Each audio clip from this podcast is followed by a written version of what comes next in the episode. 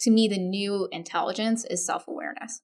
We can talk about book smarts, we can talk about street smarts, but where are you on the journey of knowing your triggers and knowing what mm. causes you to react and, and how are you shaping your relationships because of that?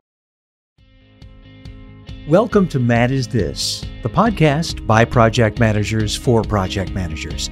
This is our effort to get to the heart of what professional project managers are thinking about, concerned about, and sometimes struggling about. It's a challenging field. It's a broad field, one that has a tendency to stretch even the most seasoned professionals. And so we talk with a variety of guests about how they've managed to deal with the challenges they've faced. I'm your host, Nick Walker, and I'm joined by the one who has actually lived out some of those challenges, Bill Yates. And Bill, today we're going to talk about the challenge of intergenerational project teams. Yeah, and I can't wait to get into this with Crystal. She has such a perspective on a challenge I think all leaders, especially project managers, face, which is we've got things we have to get done, we have project deadlines and goals. We have people doing the work. How do we make those people happy, how do we keep them fulfilled at work? Well, before we introduce our guest, I, am going to do a little confession here, okay? I, am going to roughly give my age away. Okay. I am what most people would call a baby boomer. Okay. My parents were in what's called the silent generation. People slightly younger than me are Gen X, and my kids are Generation Y, also known as millennials. If you were born between 1980 and 1995, you are a member of that generation. Anyone born after that is Gen Z, and our guest is all about helping us understand the generations and engaging effectively with them. Crystal Kadakia is an organization development consultant, a two time TEDx speaker, a Power 30 Under 30 award recipient, and the best selling author of The Millennial Myth. Her consulting clients have included General Mills, Southern Company, Monster.com, and Wells Fargo. Crystal, thank you for joining us here on Manage This. Great to be here. I'd like to get into some of those myths about millennials in a moment. But first, let's just talk about your motivation behind getting into this line of work. What was that? So, my line of work. First of all, there's the whole question of what is it that I actually do, which I think is a really important question because we live in a really ambiguous time. There's a lot of creative stuff going on, a lot of strategy stuff going on, and it's really about what are we all doing to move forward in this really ambiguous time? So, the line of work I'm in, it's all about helping companies change themselves. So, what I'm doing is I'm really helping them look at specific future of work trends. Things like what are we doing in diversity inclusion? What are we doing in learning? What are we doing across building relationships? What are we doing for productivity? And really helping them redefine that, rediscover that for themselves of what that culture looks like in the digital age. Because of course there's a lot that's gotten them here to this point. Mm-hmm. But what's going to get them there? So as an organization development consultant, that's a lot of what I'm doing is I'm speaking to create in the moment transformations. I'm doing training, really helping to bring people along and then doing that consulting piece of really facilitating and guiding those conversations and that strategy of how are we moving forward. So this how, is exactly what I would expect of a chemical engineer. exactly. So you talk about how did I get into all of this, right? Right. I have a really interesting background, uh, and I think it's that multifacetedness that really, you know, brings me a very interesting perspective on workplace culture. So yes, I studied as a chemical engineer. I now have a master's in organization development. I'm an Asian female millennial. My parents are from India. I grew up in Austin, Texas. So you can imagine the clashes there with Hindus. we don't eat cows. In Texas, we're all about the steak. right? So very interesting kind of combinations. And in my corporate career, I went from engineering to being a training manager. So I eventually realized that, wow, we've got way more interesting problems to solve than what's going on on the manufacturing line. So, what's going on with us as people? That really started driving me towards this line of work and really wanting to apply that logic, that expertise, that rigor to people problems, which are again mm-hmm. very ambiguous and really fun to unravel and figure out mm. what's the core drivers behind this and how do we move forward from there. So, let's talk about what makes millennials and Gen Z different from the generations that come before them. and define it for us too, because sure. I know there's even some mm. confusion as to You know, do Yeah. I fit in that millennial Good idea. group or am I Gen Z or what am I? Yeah. So you've got the boomers, the Gen Xers, millennials, and Gen Z. And then you have the generation before boomers, the silent generation. They go by a various number of names. When you think about millennials and Gen Z, you're thinking about millennials are born from 1980 to 1995. Some people will push that to 2000. It really depends on which source you're looking at. For me, I use 1995 as the cutoff date because after that point, every single person born had access to the internet. They Hmm. had PCs. PCs were ubiquitous by that point in every household. And in third world countries, it really almost skipped the personal computer stage and went straight to mobile phones. Interesting. So it's very interesting when you look at that.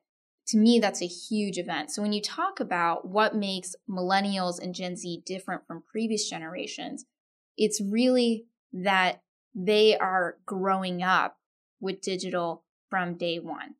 And for millennials, they remember a bit of life without digital, but they were in their teens when digital really started hitting them. So if you think about it, if you're hmm. from another generation, you have a whole other world context that was developed from your values, your beliefs, your life experiences that you then filtered digital technologies Right. through. right. Yeah. yeah. Whereas for millennials and Gen Z, we shaped our worldview, our perspective on work, life, what we want, what we expect from growing up with digital day one. So that's really the key difference. You can talk about other events as well. There's been big changes in diversity, for example, from previous generations to millennials and Gen Z. Millennials might be surprised to find out 40% of millennials are not Caucasian. Hmm. That's a big shift. When you think about Mhm. boomers, I believe it was around 75% Caucasian, 25% not Caucasian. So we're seeing big shifts. And with Gen Z, it's even further Yeah. in terms of the diversity in the generation. One of the things that you noted, I can't recall if I read it or if I heard you say it in one of your TED Talks, but you talked about looking at young professionals and identifying a bit of a crossroads with this new digital reality. And you said, some I see are in a digital coma Mhm. and then some are digitally powered. Talk about that. How did you kind of come across that? And then how did you distinguish those two camps?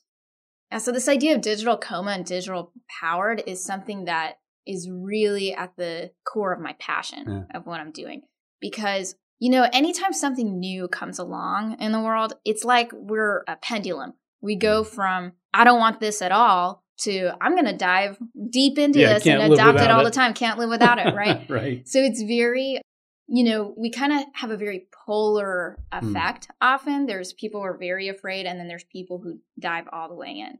And eventually we come to a balance. We're never going to get quite back to the world before internet, but we're not going to, there's too many people who are afraid. So we're not going to end up in that camp of, I'm fully plugged into the world, I'm living in the matrix. Okay. Right. So when I talk about digital coma and digital powered, millennials are such an interesting generation because again, they have a little bit of the context before digital and then some of it after. So you get to see that polar opposite. There's some people who still just didn't really quite get into digital that much and then there's people who are video gaming for 10 hours a day and just, you know, lost drive, lost motivation to Mhm. do anything else. And when you look at Gen Z, you start to see the balance. Now there's people who are still gaming eight hours, but they're like, well, I'm making money from this, or I'm on Twitch and other people are watching me play and I'm getting social engagement through this. It's not just that I'm addicted to gaming, I'm getting so much more out of this than Mm. you know. And so when I study this idea of digital coma, digital powered, it's really a clue for how do we get to the balance. Because when you see the extremes, when you see the boundaries of the sandbox, that's when you start to understand well, how do all of us, regardless of generation, make conscious choices with our relationship to digital technology? And that's what I'm seeing with Gen Z is more and more we've got less of the digital coma or just fully digitally powered. It's really this balance between. We have workplaces that are multi generational. We, I mean, we have at least three generations in this room right now. Uh, what are some of the challenges that come with that multi generational workplace? That we all think our point of view is right. Yeah. That well, is it the- is. I mean, it is. that is the number one challenge with working in a cross generational workplace is we all think our point of view is right. And instead of being inviting to understanding someone else's context, all we do is try to defend our point of view. Mm. Well, this is the way we should be doing things. This is the right way. Well, one of the cool things about growing up both with a Western and an Eastern background is that those philosophies constantly clash, like inside of me in my head, right? and so again, being that multifaceted person, and I honestly I feel blessed to be that. I, I talk a lot with my husband about this because he's Caucasian American, Floridian, like you know very there's there's a certain you know group there. And he's like you know i just feel like i'm behind because i can't compare these different philosophies or ways of life as easily as you can. You are living Right? this battle. i'm living this battle. And it's cool. It's you know it can be difficult but it's so rewarding. So when i think about the challenge for people it's how do you invite that challenge into your own life of recognizing that hey my way's not the only way. Mm. And i'm also living this clash if i choose to and if i live in this clash then there's these amazing rewards you get out of being able to have real relationships that are productive engaging not as frustrating because you're actually able to communicate period i think Mm. that's really it you're actually able to Mhm. communicate rather than just communicating your point of view Mm. you're communicating our point of view so you're really bringing together the different ways in which we view the world or projects you know if we're talking about project Mhm. management or we're talking about leadership development or we're talking about giving feedback you're now living multiple points of view and that's going to make you more effective Mm. What I find, Crystal, is for those project managers that are really good at creating that environment of trust, they have to start within first, right? It's like I have to trust myself. I have to be comfortable with who I am. And I have to be transparent. I have to be authentic to my team. And then I invite them to be the same with me. You know, so there's a kind of a building of respect and authenticity on the team. yes Let's all bring our, our different perspectives and how we're wired, what we prefer, how we prefer to work together, and then figure out how we can all make it work to reach a project goal. Yeah, it- so let's be honest it's called project management right Mhm, not right. project dictatorship right. Okay. Right. So if it was called Project Dictatorship, it would be your way's the highway. Just enroll everyone in your way, your job is done. hmm But it's called being a project manager. And in some organizations, a project leader. Because, of course, there's differences between managing and leading as well, right? And maybe you give yourself the title of project leader when you start to really take ownership of handling these multiple point of views, really navigating them to create the best out of your team hey give yourself that title because that's the work you're doing is you're really leading mm-hmm. you're not just managing against budget time resources just the end deliverables you're really looking at what does it mean to lead this team towards our goals It seems one of the biggest challenges would be the preconceived notions that people bring to the table. You know, millennials and, and Gen Z, what their preconceived notions are about their baby boomer boss and vice versa. You know, the, the baby boomer boss who hires them, you know, may have these, uh, these preconceived notions. How do you work within that challenge? the first thing to work with this challenge of preconceived notions is to bring people's awareness to how much they've bought into the social media hype Mhm. around this generational topic. So, you know, again, to be honest, generations have been coming in and out of the workplace for generations. This is not right. a This new is nothing challenge. new. Yeah. Complaining about the youngest generation, not a new thing. There's this often said quote from Socrates in 400 BC complaining about the kids today. Okay. Yeah, yeah. So this is not new. You don't have license as you're the only person who's ever found this younger generation full of it. Okay. so Mhm. To realize what is new is that we've never had social media. We've never had Mhm. so many different sources, so many different ways and places and volume that we can complain. And so, what happened when I started talking about this eight years ago, what happened with social media is we built up this big plethora of our natural human tendency to complain about change. And in this case, the change was these young people are coming in. So we started all these complaints, and next thing you know, on Google, if you do a search for millennials are lazy and entitled, or just even the phrase lazy and entitled, you come up with like 16 million results. I do this search regularly. Oh, wow. So now you're fighting the self awareness piece for you is knowing that you're fighting mentally to not buy into 16 million results about millennials are lazy and entitled. Now, what's mm-hmm. hilarious to me is the new challenges when managers are recruiting Gen Zers, they're finding that Gen Z, those folks who are 24 and below, they've bought into this same negative rhetoric. Hmm. So they'll come in and Huh. they'll say, Oh, you know, you don't have to worry about me, by the way. I'm not like those millennials. Oh my Wow. goodness! oh, how yeah. funny! So, talking about how do you navigate these Hmm. preconceived notions, the first thing we can all do is just to realize that this is hype Mm-hmm. and set it to the side. Set it to the side like you would do with any other person who seems like they're on a different planet from you. Mm-hmm. Keep an open mind Yeah. and judge it based on your lived experience right. of interacting with that person. And a lot of times, what I'll see is there'll be a millennial in the room, and managers or leaders will be complaining, oh, you know, I think the only reason why we're having these problems is because of the millennials. And Oh, then there'll boy. be the little millennial in the, in the poor corner be like, well, I'm a millennial. I don't want to admit it, but I'm a millennial. Uh, Yeah, yeah. And they'll say, oh, but you know, we're not talking about you, right? yeah. hmm Yeah. lived experience. Go by your lived experience of talent. Always. You know, it doesn't matter what gender, ethnicity, go by your lived experience. One of the things that you've spoken about and written about related to millennials is the concept of YOLO. You want to just lay that out for us? Yeah. Mhm. It's So- a good perspective to have, I think, you know, for those who are managing and trying to bring team members together. Yeah, so if, if you think about any of our complaints about millennials and Gen Z, lazy, entitled, disloyal, so on, I like to bring it back to this idea of how we grew up. If you imagine growing up before the internet, how much knowledge or ideas about the different options might you have had for how to live? Probably not that many, right? You might have heard from your teacher, these are your career options. You might have heard from your parents, your neighbors, and so on. So when you think about now growing up in the digital age, what you see is all of the options of all of the possible things you could be doing, could be being, and it's infinite, right? You could be on a beach making Mhm. money according to the internet, which is, you know, frankly not that untrue. You really could, Yeah.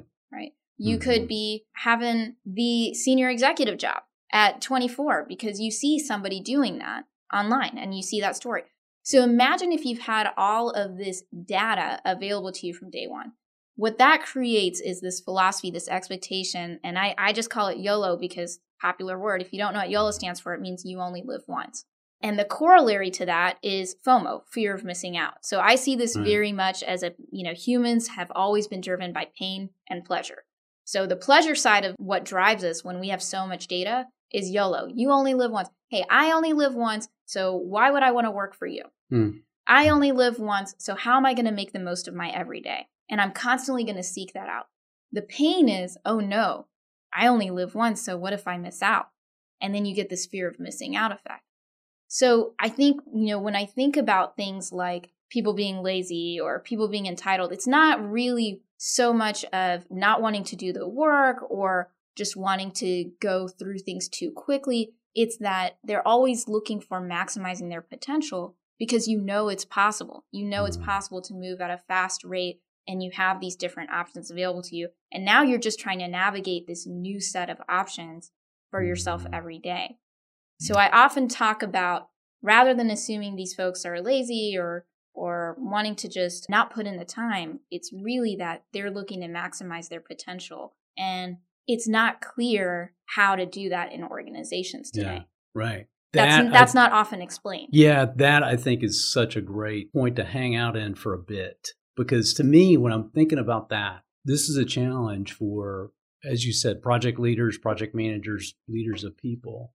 How do I bring their unique skill set and experience into the role that I have defined? You know, I've got this position description that I've got to fill, whether it's operations or, or a project. I'm a project manager and I have a position to fill. But I've got this person who's got all this creativity and all this other experience yes, they can do that piece, but what if they want more? You know, there is there's YOLO. You know, so how do how do we balance that? So thinking one of the things I, I look forward to talking with you about is ideas for those leaders who are trying to go, okay, how do I have fulfilling work for people in an environment that's authentic and we trust each other, but also give them enough freedom on other things so that they feel fully invested and they're exactly they're actually excited about coming to work. You know? Yeah. So, you know, from a project manager standpoint uh, or, or a leader standpoint, I imagine a few of the challenges is one, getting people to do routine work. Sure. Making sure that they stay for the lifetime Right. of a project Yeah. or an initiative, making sure you can communicate with them because Mm-hmm. you know where and when they work. Right. So I think part of this, the one thing I would start off with is to not make assumptions that they know the reasons why you work the way you work. So if Hmm. you're a project manager and you have a certain work style or communication style or work structure, like you show up at work at this time, leave at this time, you communicate through these methods. You believe people do the work for a certain reason. hmm For example, a paycheck. Sure. Well, you're getting paid for this. That's why you do it. Remember that you are coming at it from your point of view of where you've grown up and what your values are. And so the other people coming in may not know why. Like, why does that work structure work? Mhm. Why does that communication structure work? Because they grew up in a world of greater options to accomplish that same task. Yeah. There are many ways to communicate now. It's not just phone or face to face. You can communicate through all these other ways. So tell me, what's the most meaningful way to communicate for Mhm. certain situations? Right. Okay. If we are reaching a critical incident happens that's going to delay this, do you email? Do you come find the person? Do Mhm. you text them? Yeah, is Slack okay? Are you going to keep Is Slack Slack, or I am up all day? You know, how do we? Right. And you know, Mhm. if it was me and something urgent came up, I would say text me. But somebody else might say, "No, you better walk over and come Right. find me ASAP." Right? So it's up to that leader to know for each individual on my team how what preferred communication style do they have. Exactly. So communication's a big part of it. I think when you think about putting in the time and Mhm. routine tasks versus fulfilling tasks, understanding the why behind, hey, what are you going to get out of this routine task other than, oh no, you've just got to put in the time. Well, putting in the time is not maximizing that person's potential. And guess what? In this day and age, things are moving so quickly. If you have employees, if you have team members who are just putting in the time, you should be more worried about them Mm, right. because you're getting, you have complacency. Yeah. Mhm. But if you've got someone who's trying to maximize their potential, don't defuse it, right? Try to figure out how you can find other uses for their strengths or have them partner with you on it. Tell them, hey, here's the big scope of this project. If you've got other strengths that can contribute to this, I'm open to it. You know, I'm not going to do the work to figure out where you fit into the scope, but I'll tell you the scope. hmm So, you know, a lot of times managers think they need to have all the answers and they don't. You can, if a person's motivated enough, if they want to bring their whole self to work and all of these newfangled concepts we're hearing about, we'll put some of that accountability on them Sure. to do it. But it's your job to transparently share here is the scope of the project, here's why we're doing what we're doing. Hey, if we don't do these routine tasks, this is what's at risk. And if you don't explain that big, transparent picture, you're living back in the industrial age where everything was just on a mm. need to know basis. Yeah. Right. Okay, we're in a mm-hmm, digital age. Mm-hmm. Everything is transparent online. Yeah. Mhm. If you're not providing that transparency today, it doesn't matter how things used to be because we don't live in that world. People expect to know the big picture. Yeah. And if they don't know it, you don't trust them. And why mm-hmm. would they want to work for you if you don't trust them? Crystal, there are companies that have set aside time. Famously, Google, they had a policy where 20% Free of the time. time was free. You could work on a project at work that you thought could be important to the company. Maybe it would be, maybe it wouldn't, but it wasn't your primary job. It was, hey, I think we've got a, a possibility to make a better email system. So Gmail came about as a result. Through time, now for about a decade, they ran with that policy. And then Google, around, I don't know, 2013, 14 or so, started to step away from that there's some lessons in that as well. We can get into that separately. But just thinking about other companies and for those project managers who are leading people who they have interests, they have talents that are beyond just that project. So helping them look, okay, is there anything extra you can do on my project? But then even broader, have you seen some companies set up similar policies or approaches where they're able to, to get those folks who really have an interest in doing things for the company, but they got other stuff they're interested in too? How do they set that up and embrace that?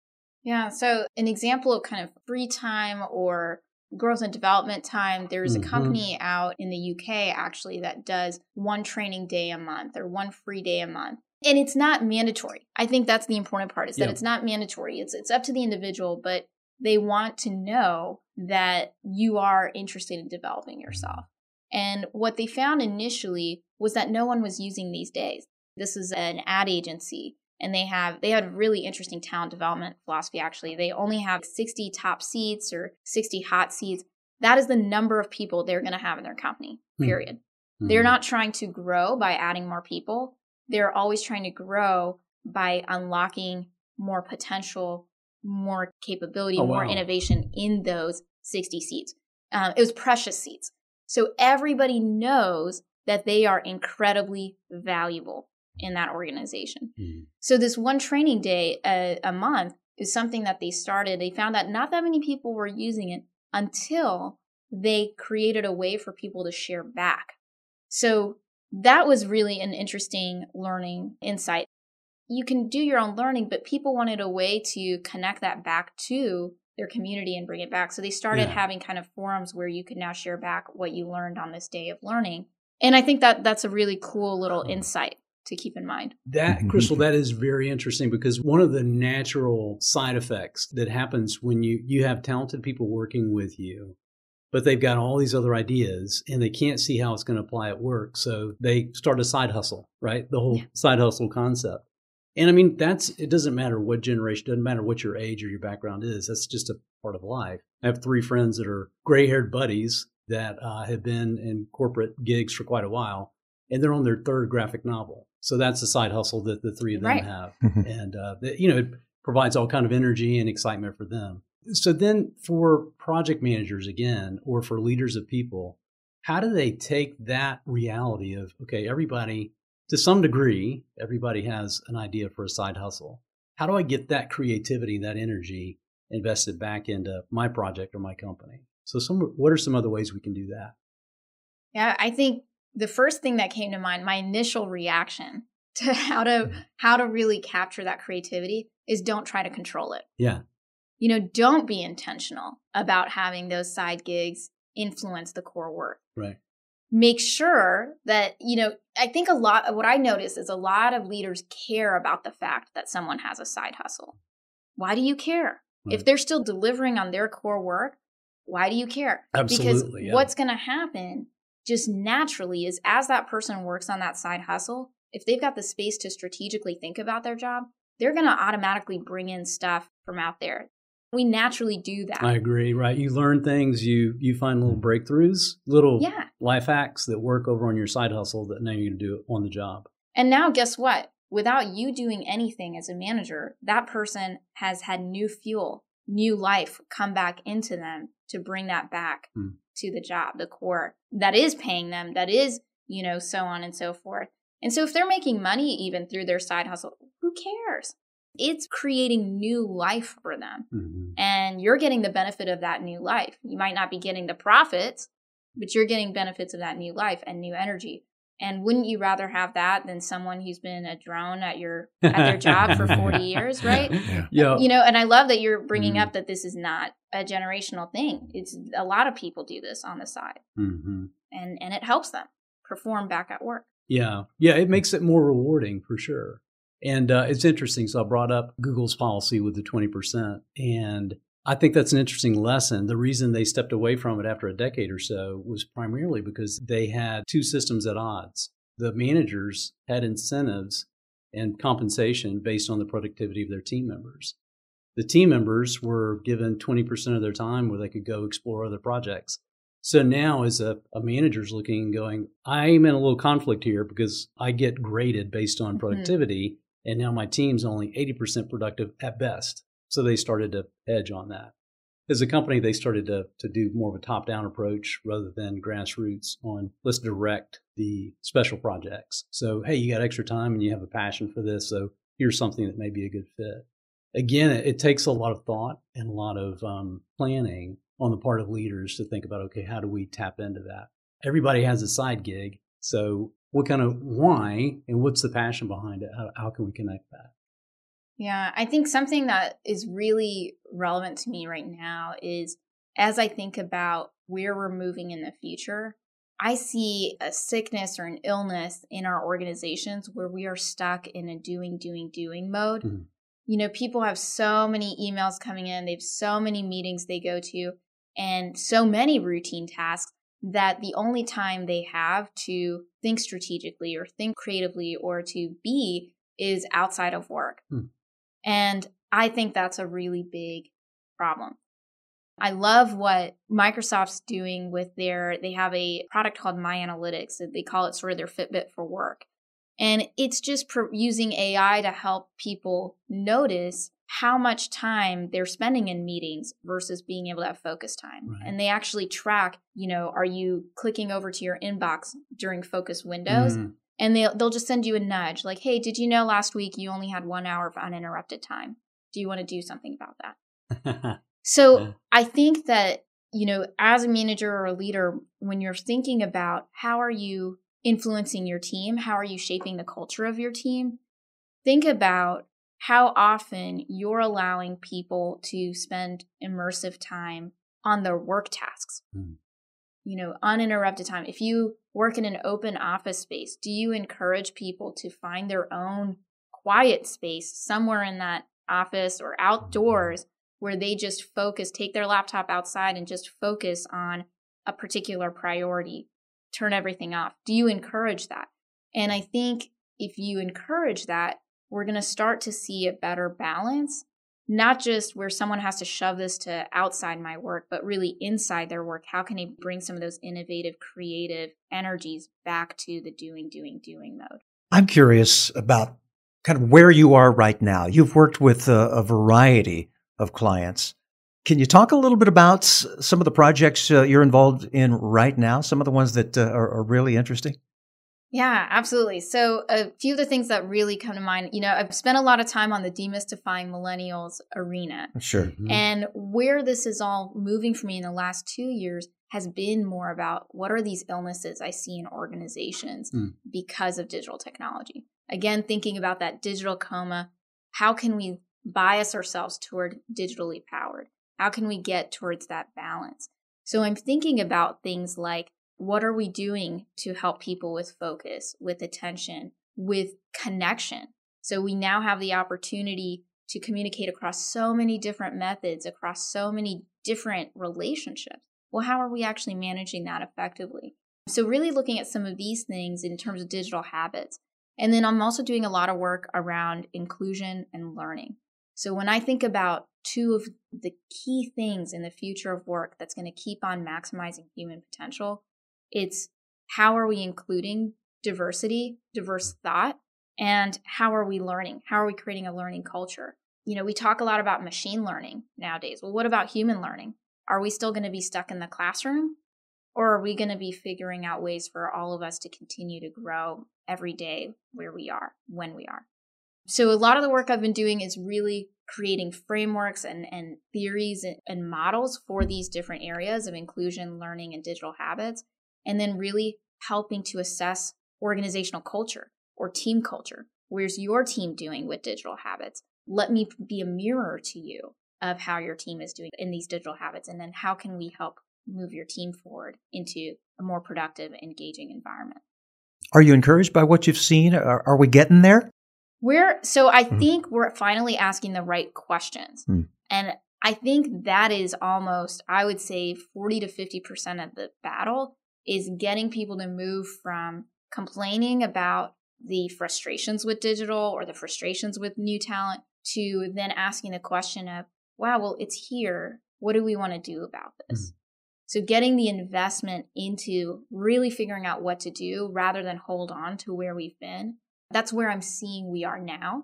And mm-hmm. I'm very encouraged by that because it's been eight years for me in this field and it's taken good six of those eight years just to get people to start asking that Uh-huh. question and really, really seriously considering the future of work rather than thinking of it as the future 50 years out, Hmm. thinking of it as, oh, whoa, we need to evolve now because Yeah. otherwise we're going to lose some of the gems from the past because the new people aren't going to know any of those gems because we haven't told them. And we're not going to be set up for success in the future because we're too stuck with how we've done things. So, Mhm. again, what's the right balance there? So, it's very encouraging to see people now in that space of exploring this question. Crystal, some of the conversation we're having about workspace is really challenging me. Uh, I'm thinking of uh, Ed Catmull in uh, Creativity Inc. Just a quick story he, he shared about a conference room and how their meetings had gotten stagnant and fallen into an unhealthy pattern just because of the setup of the conference room. And I'm thinking of, okay, what about teams that I lead and how attached are they to their devices?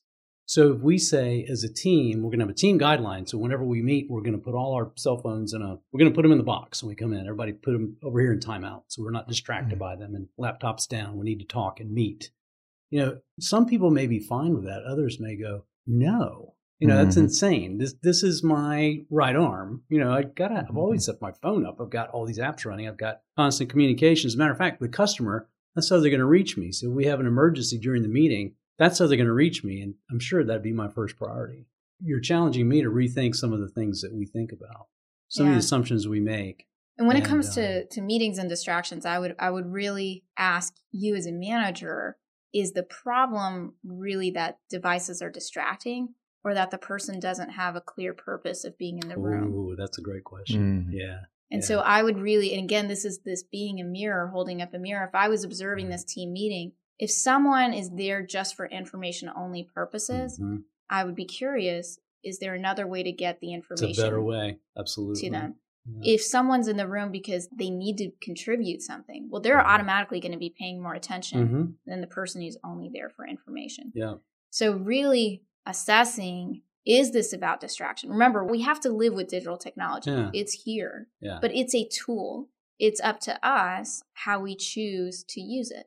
So if the tool's not really the issue, what's really the issue? Yeah, right. And the issue is more around purpose of being there. Yeah, that's good.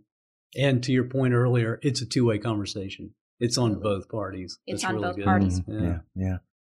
It's possible that people from different generations are going to respond in different ways, especially when it comes to feedback, performance reviews. Is there a big difference in uh, the generations and, and how they respond to that?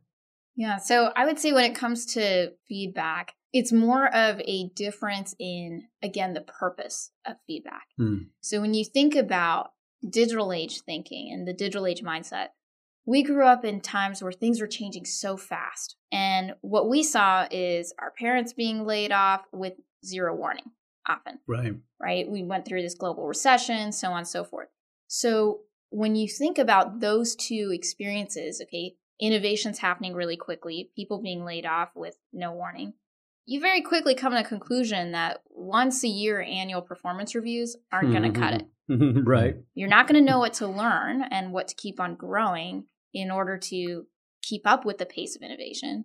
And you sure as heck don't want to be caught, you know, well, you got laid off, you don't know why. You want to have a chance to improve.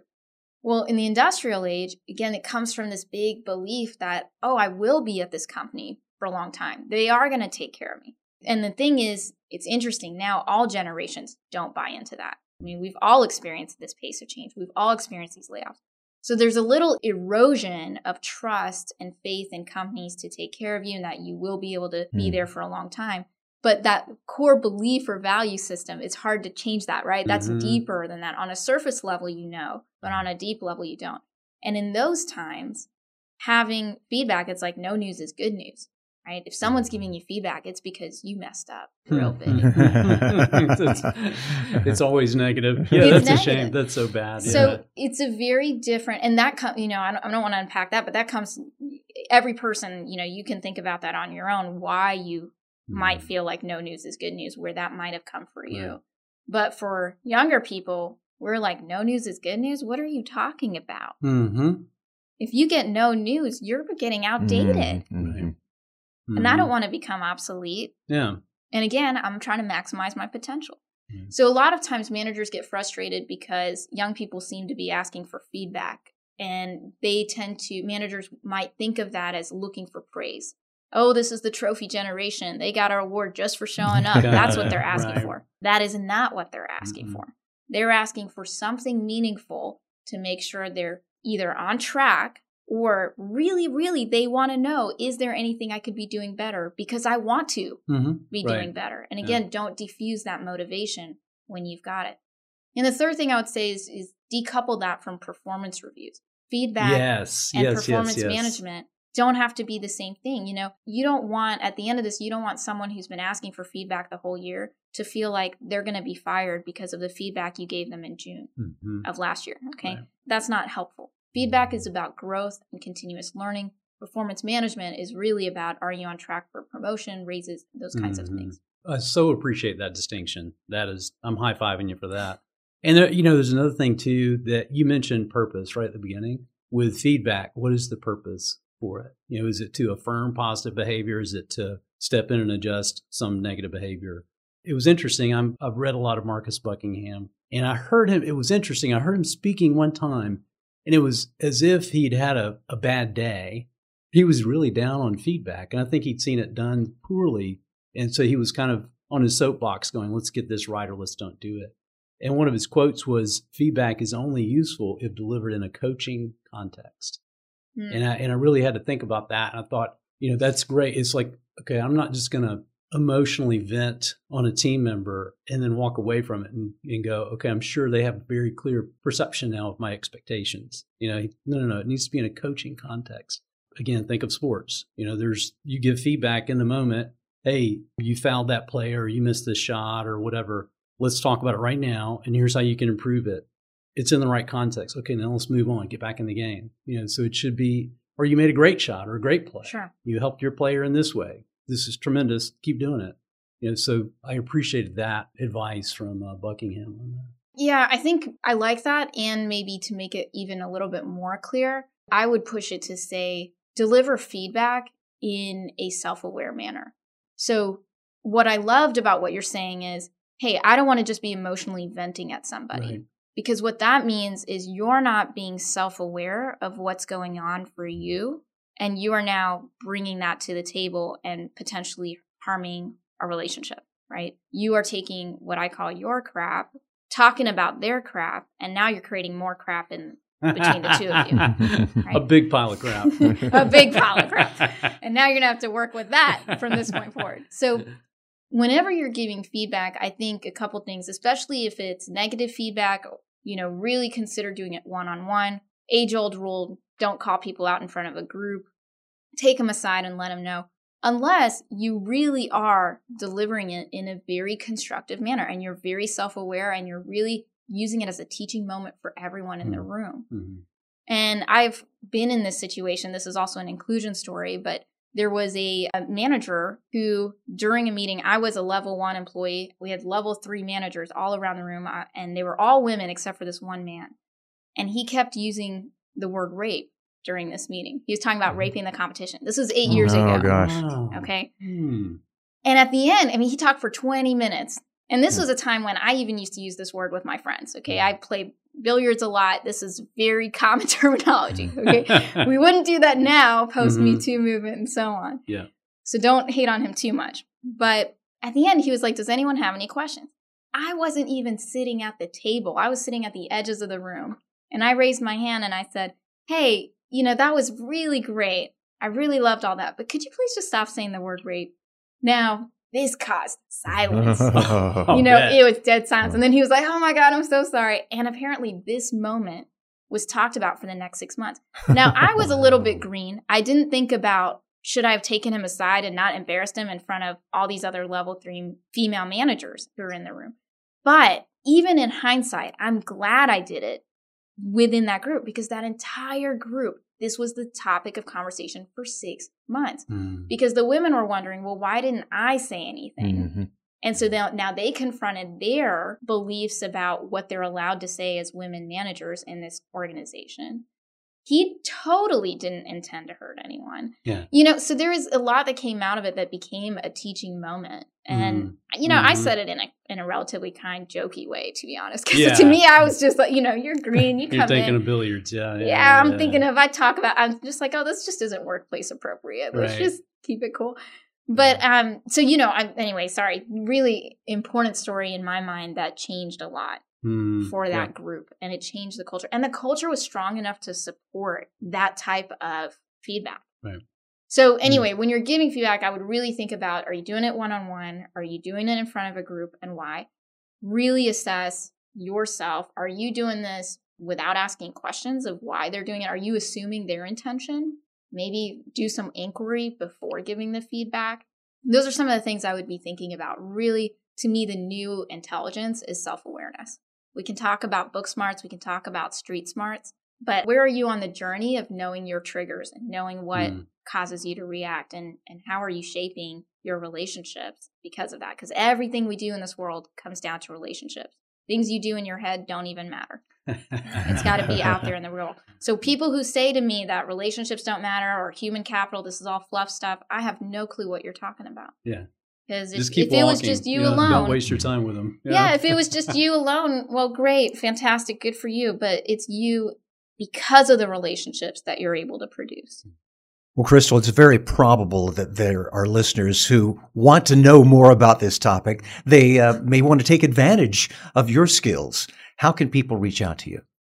Really recommend reaching out to me on LinkedIn, Crystal Kadakia. I'm sure it'll be printed in text, so you'll have the spelling there.